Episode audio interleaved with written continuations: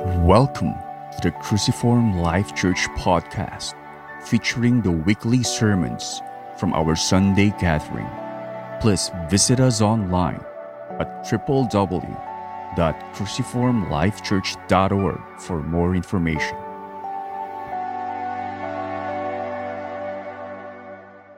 Please stand with me as we hear God's word in reverence to the word of God. We will be in Genesis 48 and Genesis 49. That's quite a passage to study today. But I hope that by looking at this passage from 35,000 feet above, we can see the beauty of God's sovereignty. So follow along with me. I might be jumping a lot of these verses because this would be a long read chapter 48, verse 1. After this, Joseph was told, Behold, your father was ill. So he took with him his two sons, Manasseh and Ephraim. And it was told to Jacob, Your son Joseph has come to you.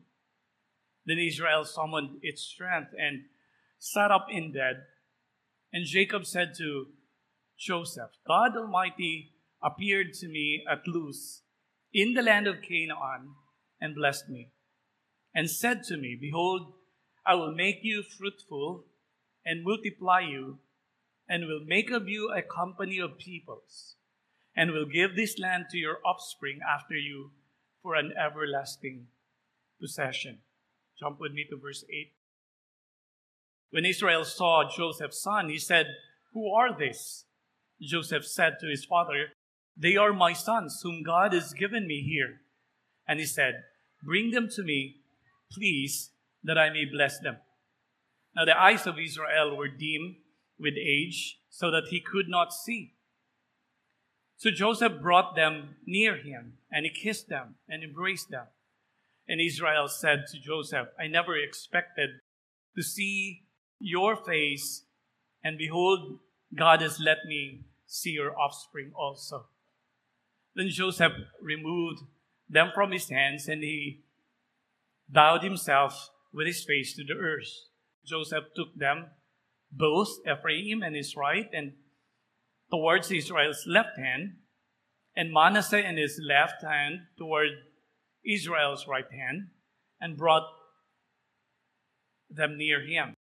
And Israel stretched out his hand and laid it on the head of Ephraim, right hand, and laid it on the hand of head of Ephraim, who was the younger, and his left hand on the head of Manasseh, crossing his hands. And he blessed Joseph. Jump with me, verse 17. When Joseph saw that his father laid his right hand on the head of Ephraim, it displeased him. And he took his father's hand to move it from Ephraim's head to Manasseh's head. And Joseph said to his father, Not this way, my father, since this one is the firstborn. Put your right hand on his head. But his father refused and said, I know, my son, I know. He also shall become a people, and he also shall be great. Nevertheless, his younger brother shall be greater than he, and his offspring shall become a multitude of nations.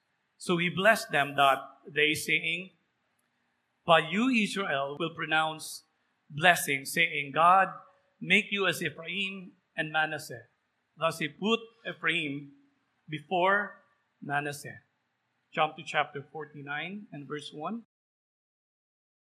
Then Jacob called his sons and said, Gather yourselves together, that I may tell you what shall happen to you in days to come. So these are the blessings that he gave to each and every son of his.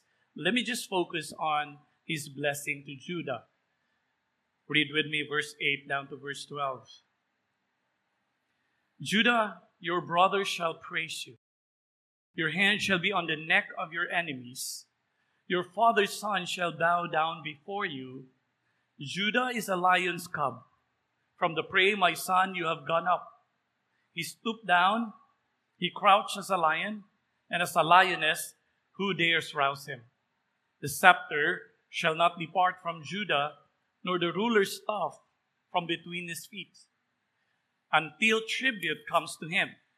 And to him shall be the obedience of the peoples, binding his foal to the vine, and his donkey's coat to the choice vine.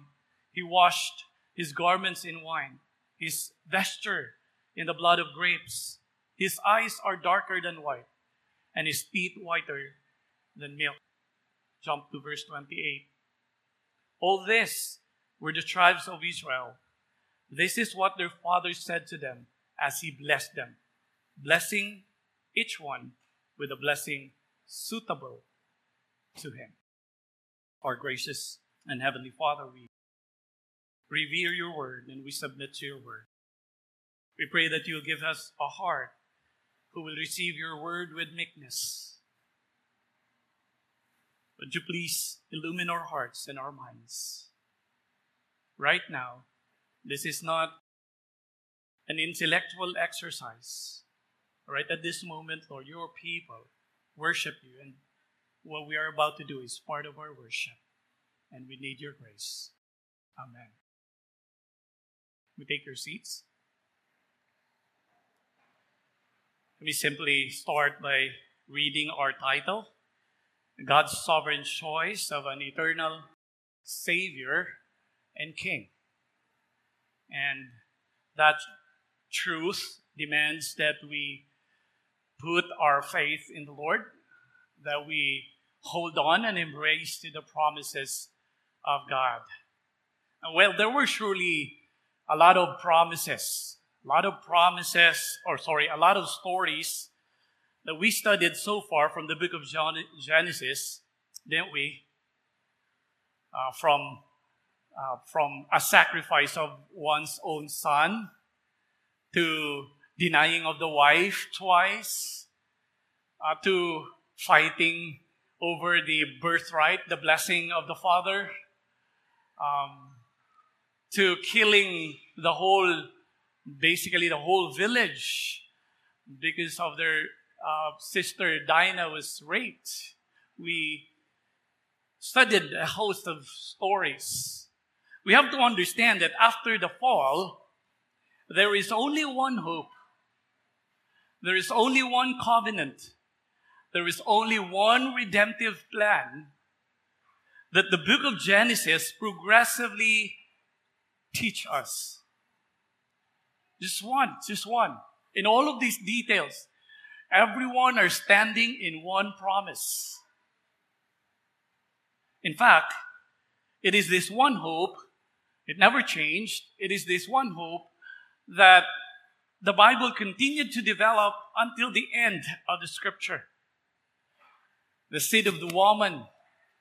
Uh, allow me this day because this is second to the last preaching of the book of sermon a book of Genesis.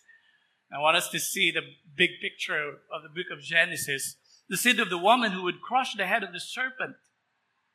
The reason why God promised Noah that he would not destroy men anymore or wipe out men anymore the way he did through the flood, which was universal.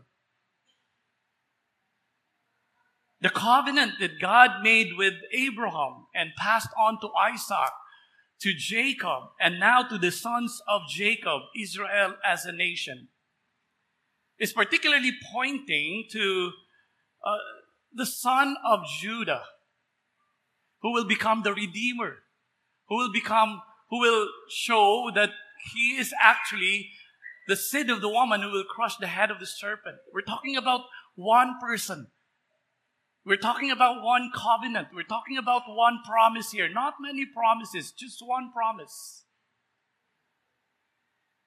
And we learned that this last section of the book of Genesis, Genesis 37 to 50, Israel started to become a nation because, in the first place, the plan of God is really to form a nation, a people, uh, composed of many nations composed of people from different race. That has been the plan of God. So in Genesis 37 to 50, this nation, the Israel is starting to become a nation. Though again, in its infant stage. You know, yung people of God, nasa baby pa po at this point. Particularly Genesis chapter 46, we see that, that Jacob started to exhibit the quality of a leader. So that for Moses, Moses is like saying when he wrote it, I can now call you Isaac. You're no longer the supplanter, the deceiver that you were. I can call you now as Israel, uh, the leader of the nation, the name which this nation will be named after. Now, as they were forming to be a nation, so nung nabuo na po sila uh, bilang parang isang nasyon, it is clearly communicated, or Moses beautifully and clearly communicated, that if this nation would grow, even the formation of this nation, it will only be through the blessing of God. Or as we always look at the whole scripture, it is through the presence of God. No other way for this to happen but the presence of God. And though we were not able, I'm sorry for that, we were not able to touch closely chapter 47, 13 to 26, uh, because we are down to the last two sermons. And uh, as we uh, have uh, the month of January, February, we will now start our new series. So we're not, we do not have time to touch on that. We understand that in Genesis chapter 47, you may want to read that one. In Genesis 47, we know that the, that the famine was so severe and everyone else became a slave to Pharaoh. everyone else. they were they said they do not have food, and Joseph said, So kung wala na po kayong pagkain, sell me your lands. And when they sold their lands, they ate everything, and they went back to Joseph and said, Why would we die if we don't have anything to eat? And Joseph said, Okay, this is what we're going to do. You'll become a slave to Pharaoh. You will be planting still in the land, but um, 20% will go to, to Pharaoh because you are now workers of Pharaoh. That was what was going on. But Israel, or the family of Jacob, went down to Egypt not as slaves. In fact, the only group of people in Egypt who were not slaves to Pharaoh were the priests, because we were told in Genesis 47 20 to 22, they received their allowances from Pharaoh. And it is to that way that Pharaoh also provided for the family of Jacob, which means they were even treated like priests in a foreign land. And nothing can explain to that but the presence of God. The favor and blessing of God to this group of people. Now it sets us, Genesis 47 sets us the theme of blessing. As we approach 48 and 49 this morning, we are already set that 48 and 49 will talk about blessings. The word bless or blesses or blessed or blessing are mentioned more than 10 times in these two chapters. It is clear that these chapters is talking about blessings. And this corresponds particularly to the blessings that Jacob was giving to his sons before he would die. It's right. In their custom, uh, before the father dies, he need to be able to give blessings. Or for us today, if you're rich, before you die, you need to make sure that you have your will and testament. It's now to pass time to pass on your wealth, and that's funny. There, we will look at that, that later. So Joseph was about to die. In fact, look at chapter 47, 27 to 31 in your scripture. It's now talking about this request of Joseph to be buried in Canaan. And if you jump to chapter 49, starting verse 28 to chapter 50, verse 40, it also talks about this time when Jacob finally died and was buried in Canaan. So it's like a, a bookend talking about the death, and it's interrupted in between to talk about blessings. This is the passage that we will be talking about today. And in these blessings, we will see the sovereign choice of God. We will see the sovereign choice of God in spite of the fact that Jacob was giving his blessing out of his own volition. And I want to show you later that according to the performance of his son, he gives his blessing. That's crazy because he looks at he looks at Simeon and Levi and said, You killed the village, this is this is what will happen to you. Yet at the end of the day, everything falls under the will of God. We have been learning in the book of Genesis how God can still accomplish his will though man makes choices. He will still accomplish his will though man makes choices. So here's where we will circle around today. Here's my message today. Here's my statement today. God's sovereign choice of an eternal Savior and King guarantees, guarantees the fulfillment of His one and eternal covenant. Highlight the word sovereign. God's sovereign choice of an eternal Savior and King guarantees the fulfillment of His one and eternal covenant. As I've said earlier, this truth demands that we show genuine faith to this promise of God. In his book, I actually did not read this book. I just saw the post of Eric. I saw that post. I said, This is a fitting post. And I started um, researching Pastor Richard Wurmbrand. And I learned that he was a pastor who suffered during the World War II and he wrote some books. One of them is Tortured for Christ. And he said on that book, a man really believes not what he recites in his creed, but only the things he is ready to die for.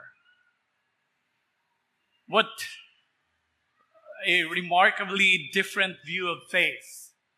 Now, I want to invite you to examine because real faith means you are willing to die for that faith. And it's a very different take about faith because today faith is coming to church on Sunday. Faith is name it, claim it. Oh, to say the least, faith has become very comfortable and convenient. You can claim that you have faith, but you have never served God. A lot of us claim to have faith, but we continue with our lives. That's not the faith that we find in Scripture. Put your name in Hebrews chapter 11. And read these people and put your name in there if it fits. Read the book of Acts. And as you read the book of Acts, you see the normative life of the people, of, of the, the apostles. And then put your name on Acts 29. There's no Acts 29. Acts 28. And your story is on, on Acts 29. Do you think that your story fits in the normative story of the lives of God's people. Church, we want to call us today because faith, the world has defined faith for the Christians instead of the Word of God defining what faith really is.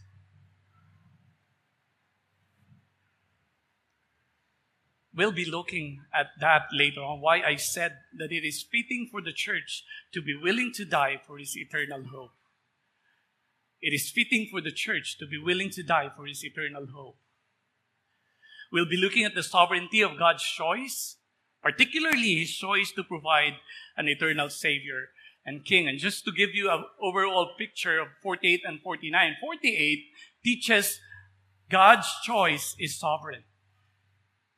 And then, as we get into 49, we realize that it is God's choice for an eternal King and Savior is sovereign. That's our main points this morning. Let's look at the first one. God's choice is sovereign. Despite that Jacob missed his choice, his choice, choices aligned to the will of God. Now, for the sake of time, I will just narrate the story and point out things that prove the sovereignty of God or the sovereignty or freedom of God's choice. As a dying man, Jacob was supposed to give his blessing, his inheritance to his sons, chapter 49. But before that one, there was something he needs to settle. And that's chapter 48. He will be giving the birthright. So remember in that, in that custom, one of the sons will have the birthright. And customary, yun po yung kanila pong kultura, it should supposed to be given to the firstborn.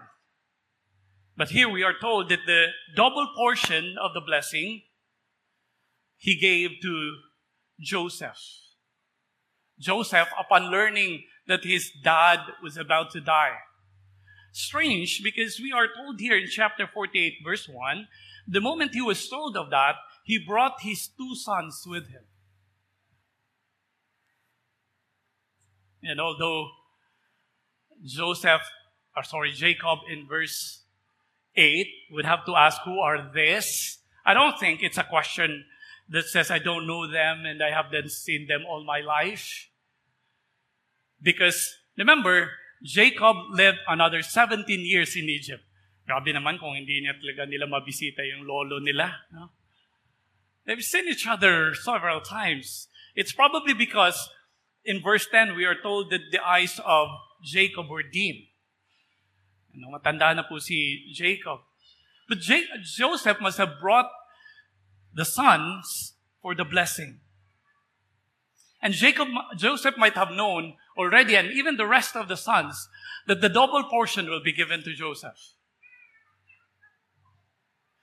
One, I say that one, because you cannot see the reaction of Reuben. If they did not talk about this one prior to this, how do you think Reuben would, would react? Like, there's something wrong here. You're about to give the, the birthright, the double blessing, but you're giving it to Joseph. Teka lang, I'm the eldest. You cannot see that one there.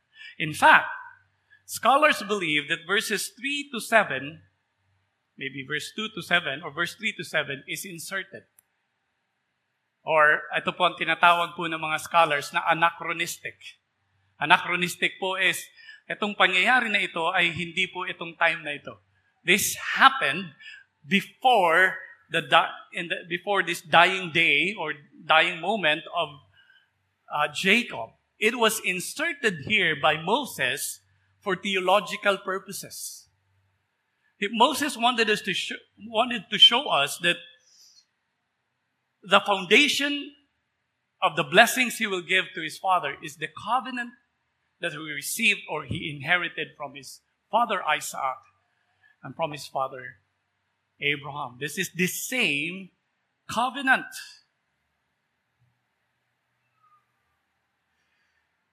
And Jacob might have been so excited. We know that in all of the story of the book of Genesis, we already knew that his favorite son is who? Joseph.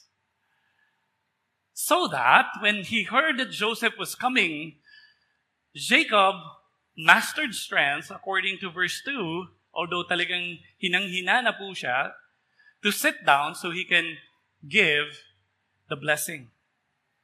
He can give the blessing. If a father today would give his will and testament, would you give an inheritance to your children things that you do not own? Would you? Like, my son, I'm going to give you Villa Monica as your inheritance. Something wrong with that. But notice carefully that the inheritance that Jacob was about to give them, and we do not have time, but itong blessing po dito, if you will put it in Joshua chapter 19 and 18, it corresponds to where they were placed. But they did not own that land. Like I'm giving you will and testament, and that is that ours? You know the answer of Jacob?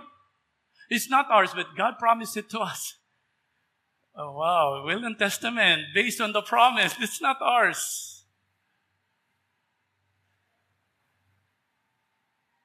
Now we're beginning to sense that the book of Genesis is about a promise.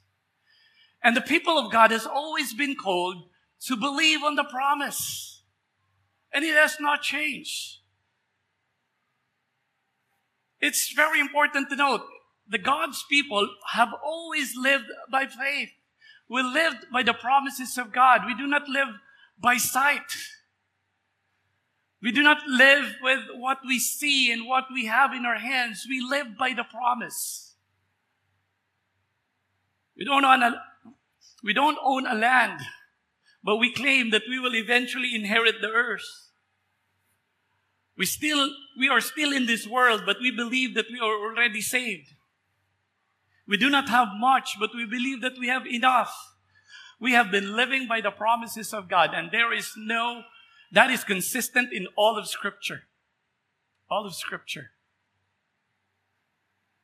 I just have to put that as a little bit of a sidebar. Jacob simply affirmed the covenant of God that he inherited from his fathers. Let me quickly read verse 3 and 4 just to remind us of this covenant that God gave to Abraham. And Jacob said to Joseph, God Almighty appeared to me at Luz in the land and blessed me and said to me, Behold, this is the Abrahamic covenant. I will make you fruitful. It's a promise of the blessing. I will make you, I will, and multiply you. That's the blessing. And I will make you a company of peoples. So remember again, I don't have to go back there. We don't have time. We have to cover two chapters today. Um, that the promise is not really Israel alone. But through the offspring of Abraham, the one offspring of Abraham, nations will be part of that nation, which we know the church today. And will give this land to your offspring after you for an everlasting possession. It's also good to be reminded that Jesus is at the heart of this promise because the blessing, the peoples, and the eternal inheritance are secured through his life, death, and resurrection. Jesus is the heart of the Abrahamic covenant. Jesus is at the heart of the Davidic covenant. And Jesus even is at the heart of the promise that God gave to Adam in Genesis 3:15. The whole Bible is about Jesus. Now before starting to point why we say God's sovereign um, God's choice is sovereign. There are things that we need to settle, some, some things lang po, very quickly. Jacob adopted basically the two sons of Joseph, Manasseh and Ephraim. And God said, that too is mine. If you will have any sons after them, that's yours, but your first two sons will be mine. That's why he said, they will become mine like Reuben and Simeon. And in verse 6, he said, They shall be called by my name of their brothers, by the name of their brothers in their inheritance. Or, in other words, they will be treated like my own sons. Now, by doing this, the tribes become how many? 13. So, why would there be 13 tribes? There were 12 brothers. Two will get will be given two portions um, Joseph, uh, Ephraim and Manasseh. So were there 13 tribes?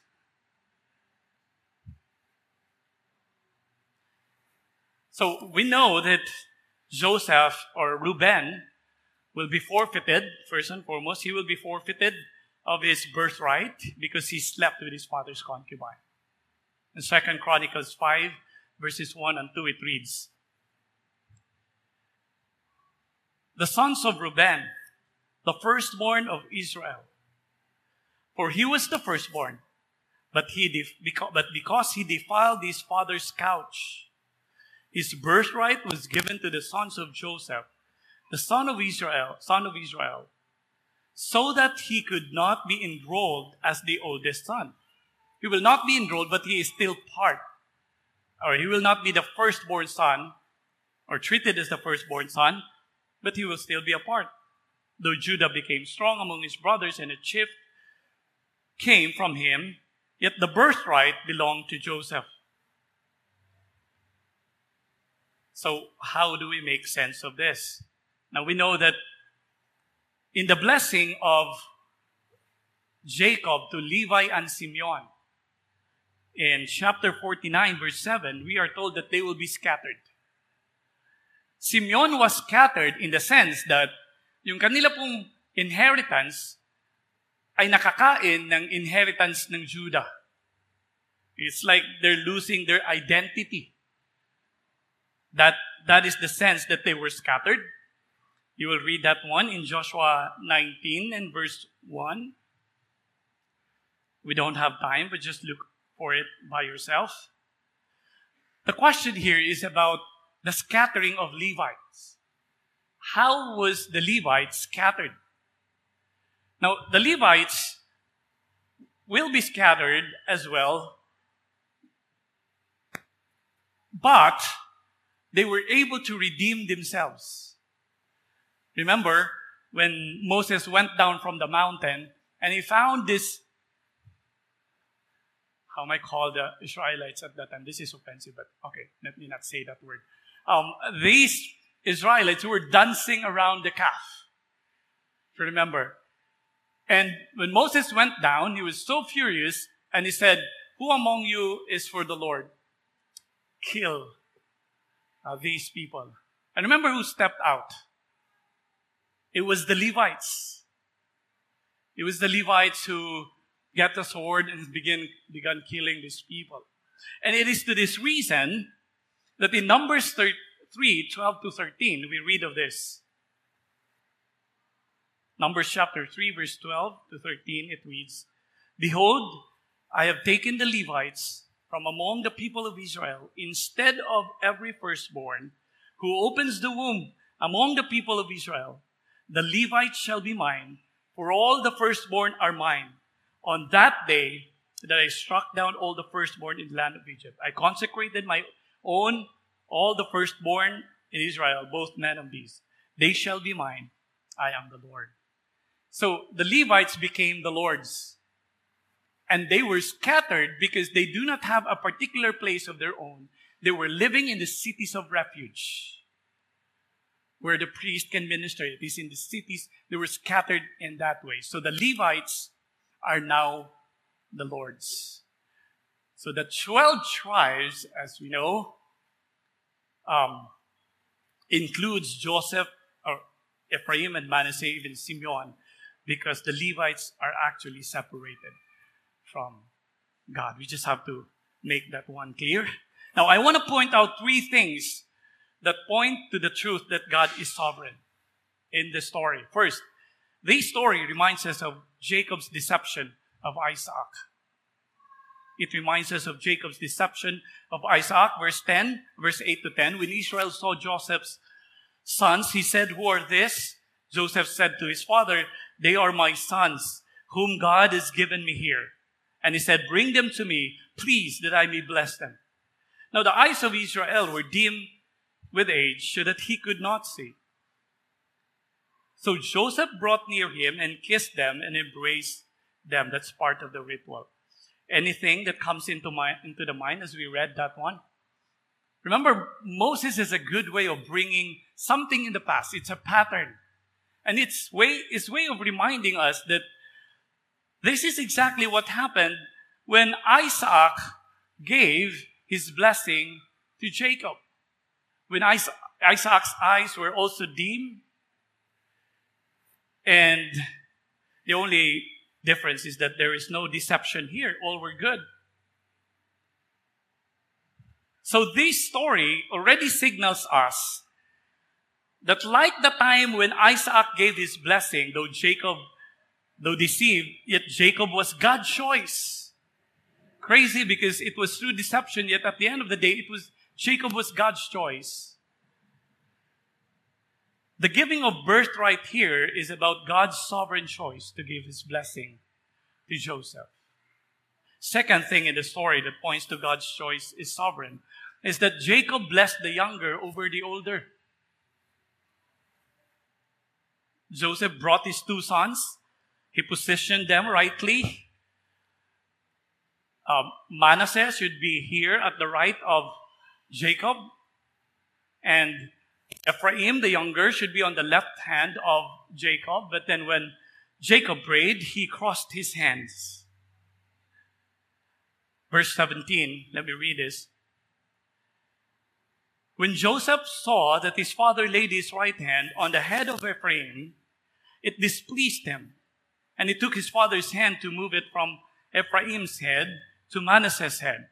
And Joseph said to his father, Not this way, my father, since this one is the firstborn. Put your right hand on his head. But the father refused and said, I know, my son, I know. He also shall become a people, and he also shall be great.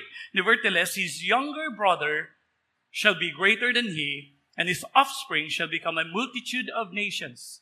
So he blessed them that day, saying, By you, Israel, will pronounce blessings, saying, God, make you Ephraim and as Manasseh. The rest of verse 20 says that he put Ephraim before Manasseh. Again, this reminds us of a story in the past, isn't it? When the older serves the younger. Remember Esau and Jacob, right? When we were when they were born, the Lord said to their their mother Sarah, oh sorry. Who's the who's the wife of of Isaac? Rebecca. Um, said to Rebecca in Genesis 25, 23. And the Lord said to her, Two nations in your womb, and two peoples from within you shall be divided. The one shall be stronger, the older than the older, the older shall serve the younger. And Paul quoted this one and then expounded it by quoting Moses in the book of in the book of Romans. He said, This is what this is why Moses also said, I will have mercy on whom I will have mercy, and I will have compassion on whom I will have compassion. God is really free to choose. That is the right of God, intrinsic right of God, to choose freely. If He wants to buy something, He is not like me that I would still have to consult my wife and say, Can I buy this? And Malu, even if he's, she's in Davao or wherever her, her company brings her.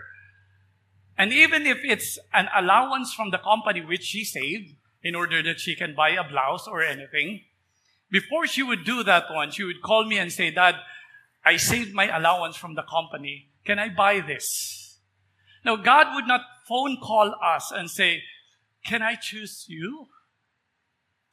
Now, this is an intrinsic right of God to freely choose. God is sovereign in his choices.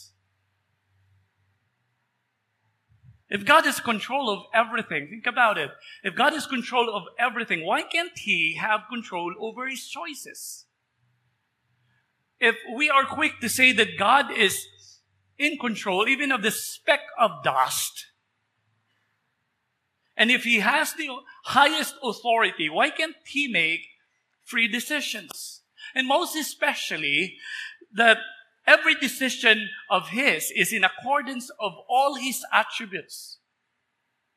It is in accordance of all His attributes, His righteousness, His holiness, His justice, His perfect wisdom, His love, His mercy, His grace, even His wrath, because God is simple. God is one. The doctrine of God is one means God is not a sum total of His attributes. That's not who God is. He is not a sum total of His attributes. God is one. There is no division in Him. When He acts, when He decides, when He does things, all of this are like a symphony working together in perfect harmony. I don't know if I can describe it to you well and if you, if it makes sense, but there is no, nothing, no struggle within Him. Like, if I'll do this, what about my justice? He would not take time. He would not be walking around his room and say, if I'll do this, what about my righteousness? He does not have to balance it. He's not the sum total of his attributes. He is one.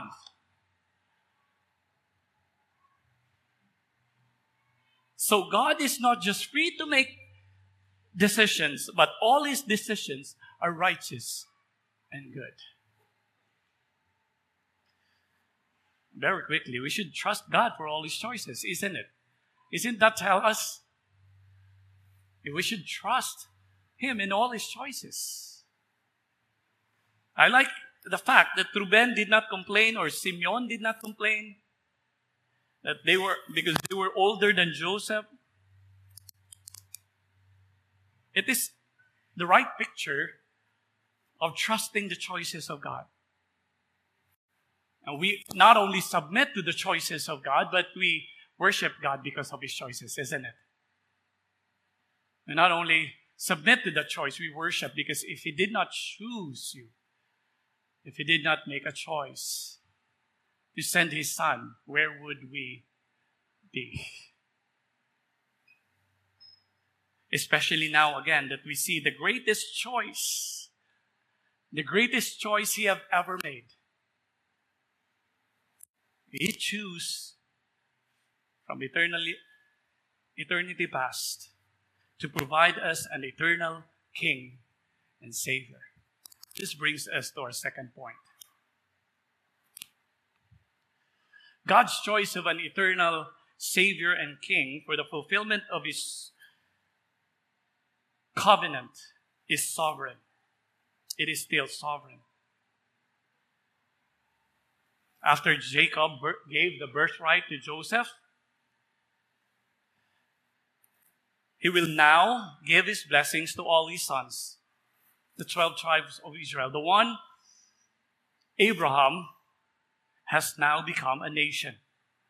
Notice that Isaac, when Esau pleaded, Do you have any other blessing? And, and Isaac said, I only have one blessing, my son. But here he'll be giving blessings to his 12 sons. But take, make no mistakes, he has no 12 blessings.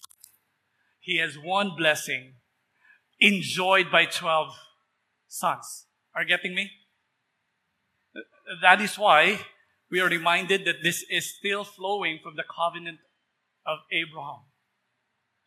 Like, like us, Genesis 3.14, there are already many of us, but still Paul brought us there that there are no two, three blessings. There's only one blessing. He said, so that the Gentiles will receive the blessings that God gave to Abraham.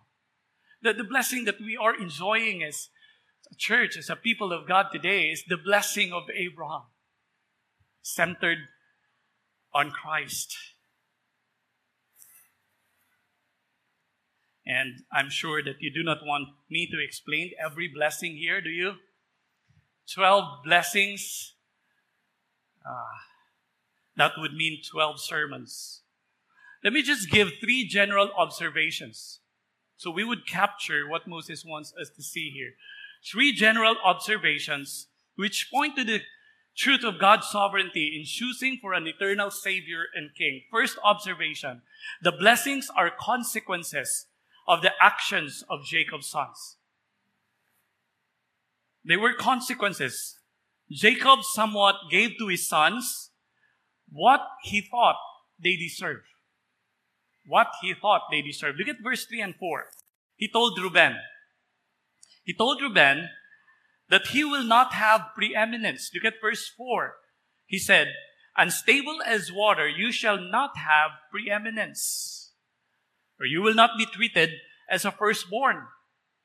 And the reason is that he slept with Bilhah. Look at the rest of verse 4. Because you have went up to your father's bed then you defiled it. He went up to my couch. So the blessing that he gave to um, Reuben is basing on the life of Reuben. Look at verse 5 to 7 with regards to Simeon. Simeon and Levi will be scattered.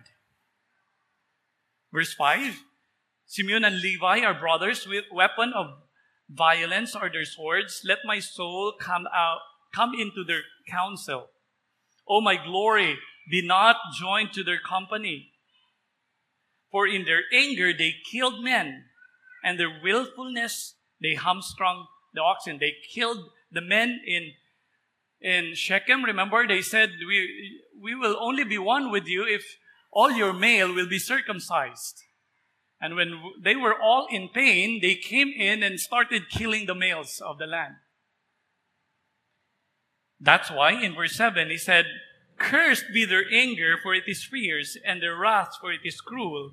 I will divide them in Jacob and scatter them in Israel. That's why they're scattered. They were, their inheritance was within the people of Judah. And we already mentioned how Judah was old. Sorry. Now in verses 8 to 12, this is Judah's blessing. Although this went beyond what Judah deserved. But notice that Judah went to become the leaders of, this, of his sons when he sacrificed his life, or at least offered his life, for the sake of his father and of his brother Simeon. And that's why he was given such. Now, there are not much details about the brothers and what their life and how it corresponds, but scholars are saying, and one on this, that all things that has been said there is in accordance to their lives. Consequence. That is why. Look at chapter 48, verse 28. It says, This is Moses' comment of all these blessings. All these were the tribes of Israel. This is what their fathers said to them as he blessed them, blessing each one with the blessing suitable, suitable to them. So I, want, I just want to point out that Jacob gave blessing, in a sense, according to his volition. Like giving them what they deserve. All of these blessings, second, and I'll be quick on this, we will spend more time on the third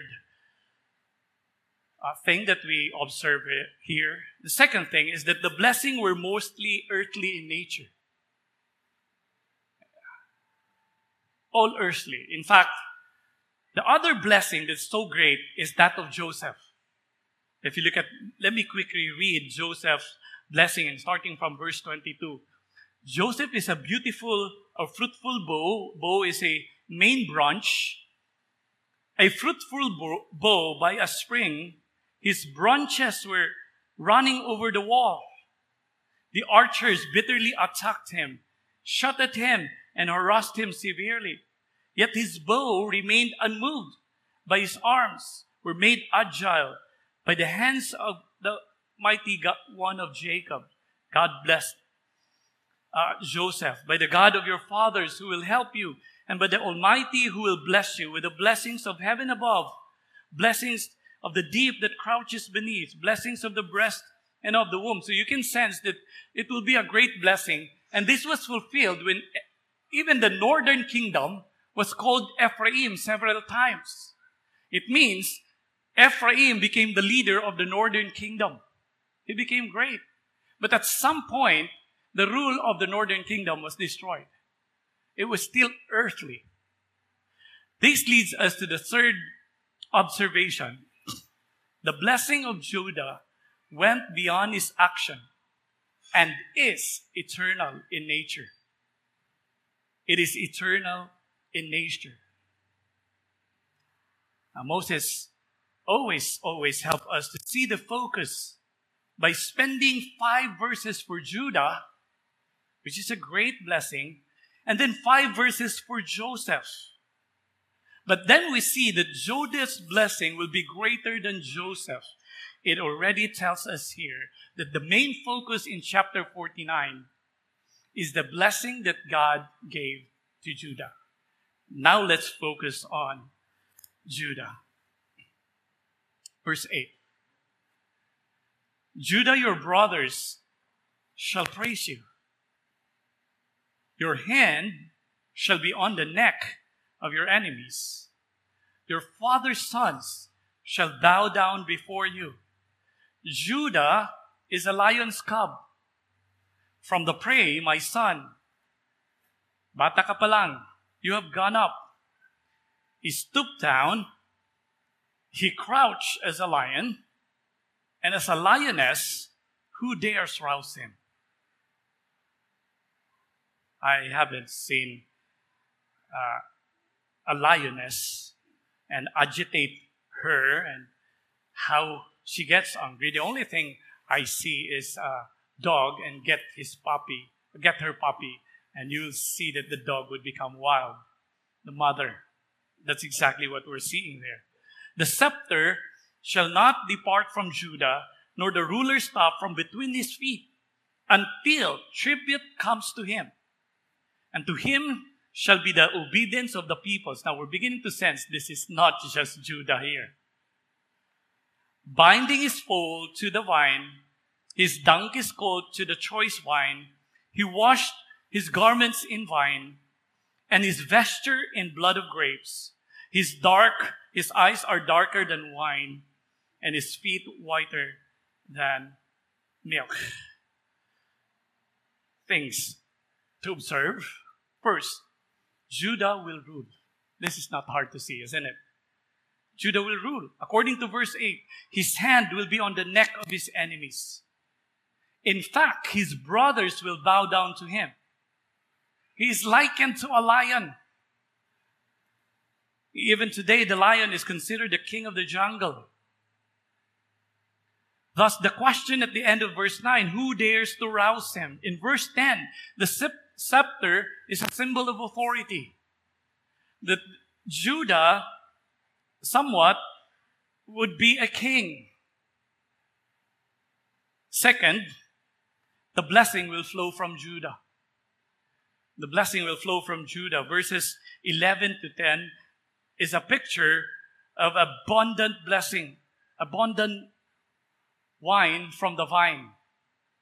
The expression in verse 11 saying, He washed his garments in wine and his gesture, or sorry, vesture in the blood of grapes. Is a figure of speech called hyperbole. So, hyperbole po, exaggeration. Para makita po natin yung point. Isipin mo kung naglalaba ka, tapos ang gamit mo sa paglaba sa sobrang mong yaman, wine. Sobrang yaman mo na talaga. Pag bukas mo ng faucet, wine yung lalabas noon. It is a picture of abundant blessing, wine overflowing. Now, some would insist that the wine here talks about God's wrath.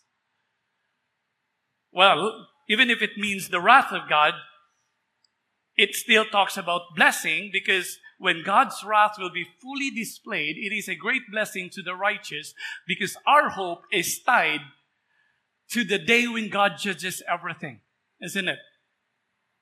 We will never be free from all corruptions until Jesus comes and kill all his enemies. So whether wherever you go, it speaks of the fact that blessing will flow from Judah. And thirdly, because Judah will rule, not only his brothers will bow to him, verse 8, but tribute and abundance will be given him by all nations. Notice, last thing, before I go to my point, notice that this king is the Savior. Are you ready for this? Moses, that's why I love Moses. I love the way he writes. He knew how to, he knew how to deliver his message. Moses used a chiasm here when you think about what's chiasm. So think of a greater than. And Moses arranged it that way. The most important thing is this here, the center. Okay, the center. And the center is in verse 18. There is something odd there that's not supposed to be there. In verse 18, that's the point of the chiasm. That's the center of the chiastic. arrangement of this poetry where Moses put a prayer, and the prayer is this I will wait for your salvation, O Lord, to show that the king from the lion of Judah, who will reign forever, is also the Savior. The king and the Savior are one and the same person. You don't need a, pers- a pastor nor a theologian to tell you as to whom is this pointing to, isn't it? He will rule. The blessing will flow from him, and every da- everyone will bow down to him, and he is your Savior. The blessing given to Judah is so much, sobra sobra, for his offer of life for his father's sake and Simeon. Indeed, the blessing corresponds to the one to whom his sacrificial acts, to whom the sacrificial act of Judah in Genesis 44 is pointing to.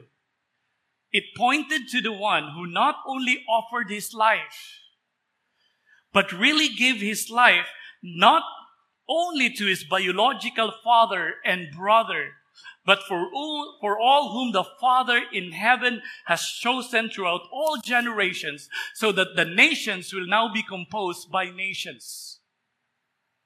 The one who would not just, who would not have, ju- who would not just suffer from the hand of Joseph, but from the hand of his father, who is more loving than Joseph, so that he knew for himself that the same love that he has for those whom he died for is the same love that fueled the Father to send him on earth. That everyone who believes in him shall not perish. The book of Genesis is about Jesus. Make no mistake about it. It is not about Noah. It is not about Abraham. It is not about Isaac. It is not about Jacob. It is not about Joseph. It is about Jesus. For Jesus alone can fulfill the covenant. No wonder to this Savior and King, the Son of God, the Psalm, the psalmist in Psalm 2 verse 7 to 8 says, The Lord said to me, You are my son. Today I have begotten you. He's the Savior. Ask of me, and I will make the nations your heritage, and the ends of the earth your possession. Very clear. The prophecy given to Judah points to the Lord Jesus Christ, to whom the Bible calls the lion of the tribe of Judah, whose kingdom is not like that of Joseph through Ephraim, which was destroyed, but will continue, as Genesis 49, verse 10 says, until tribute comes to him, and to him shall be the obedience of the peoples. Paul echoed that. Paul didn't echo that, saying in Philippians chapter 2, verse 9 to 11, Therefore, God has highly exalted him and bestowed on him the name that is every name, so that the name of Jesus every knee should bow in heaven and on earth and under the earth, and every tongue confess that Jesus Christ is Lord, to the glory of God the Father. He is the only one who fulfilled the covenant. So don't live like it is about you. The church, this is not about us. Don't live like you are the king. We're not kings. We obey the Lord. Don't live like you own your life still. We pay tribute and obedience to the one who uphold the covenant. The point is clear. God's choice of an eternal Savior and King for the fulfillment of His covenant is sovereign. which leads us to, again, to our main message God's sovereign choice of an eternal Savior and King guarantees the fulfillment of His one and eternal kingdom. See, the fulfillment of God's plan lies on the hand of the sovereign God. And in its most basic sense, sovereignty means a control of everything. But are you moved to hear that God is in control of everything? It's like, I've heard that. I can quote that. You're not moved. Your heart is not moved. How about this? Anyone, let's look at it in the negative, anyone who has no control, even to a single speck of dust, anyone who has no control, even to the smallest dot, is not sovereign.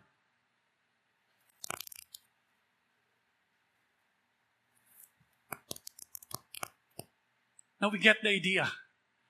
When we talk about the sovereignty of God, it blows our mind.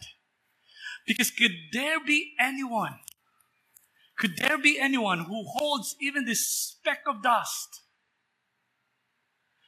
Look, if you're hiring for a job and the, and the, and the qualification is that we will hire you if you are in control of the smallest dust. No one will qualify because no one can control everything, especially to the smallest dot. And yet this is the truth about our God. He cannot be sovereign. We cannot, we cannot call him sovereign if he does not have absolute, total, complete control of the dust. Now, if it is the God whom we serve and who promised to us, is there anything that he cannot do? It is for this reason. Look at the book of Genesis. It's all about promise. And then you would realize why in every verse of the book of Genesis and in every story of the book of Genesis, you cannot understand it without the lens of sovereignty. Because the promise can only be sure if the God who promised is sovereign.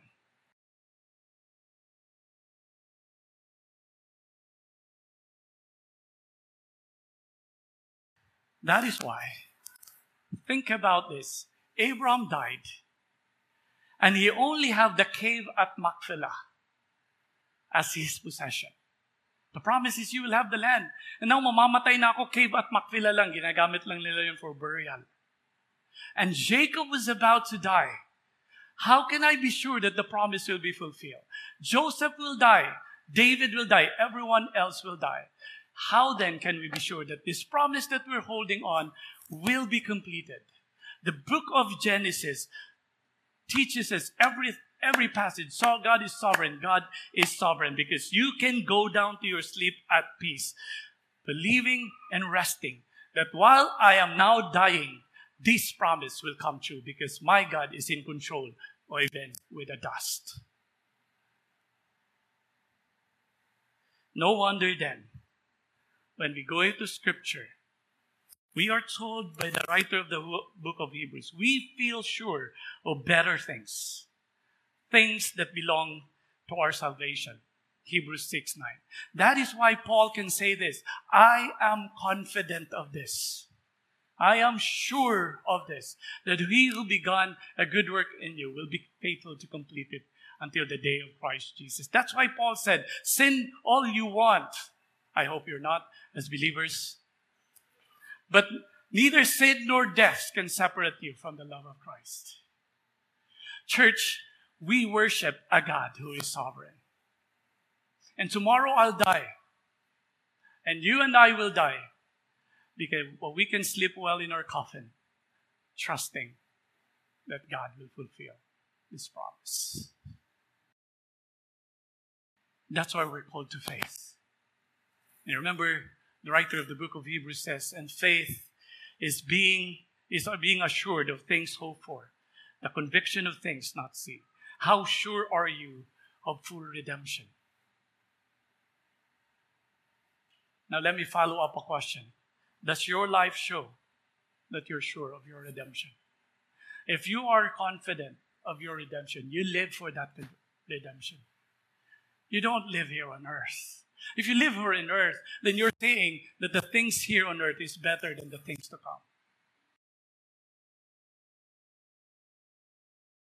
We should not give a lip service. That's cheap. We, I could not find it in all of Scripture.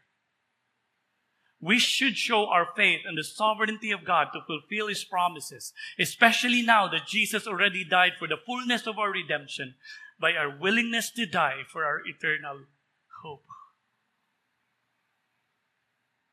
We cannot just be all talk church without action. We cannot just quickly share our faith during dinner with our friends, but we relent to share the gospel when we smell that trouble is ahead of us. Or we can share it with our friends, but we are nowhere to be found when our friends needs us to sacrifice something for them, maybe money, time, and, or whatever they needed. We sometimes just there for if it's comfortable. If we are sure of our hope, and I hope we are, we show it not only with our words, but our willingness to sacrifice for it.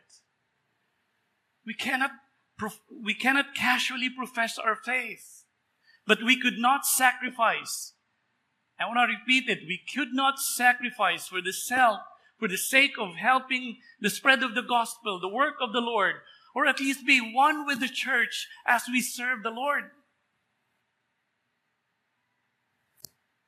I think the best, the best application for this, if we are to show our faith, at the minimum, this is at the minimum, church. At the minimum, understand that you are a part of the family of God.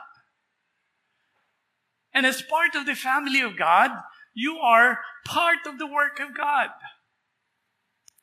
And we cannot sit out and just look at those others serving while we are in our comforts and in our convenience at least we get to start in that because we are certain of our salvation. I want to lead this church to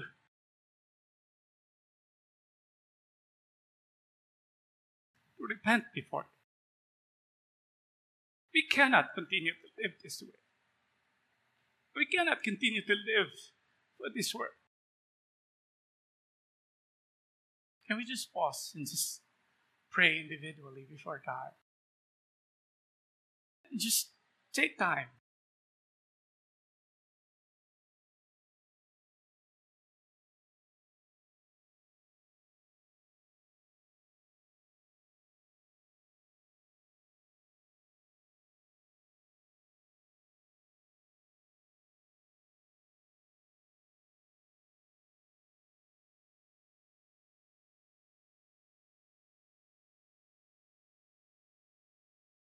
Our gracious, Father, whose grace never runs dry,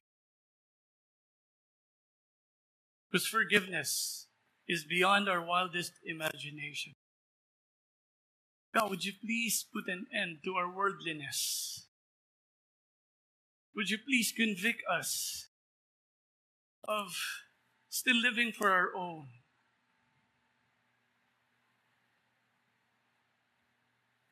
Would you fill our hearts with gratitude and thankfulness for the promise that you have gave us in Christ Jesus? Would you change our lives, Lord? And may we all live for you. Amen. Thanks for listening to today's episode of the Cruciform Life Church podcast. Check out more gospel centered messages at www.cruciformlifechurch.org or subscribe to this podcast at Spotify.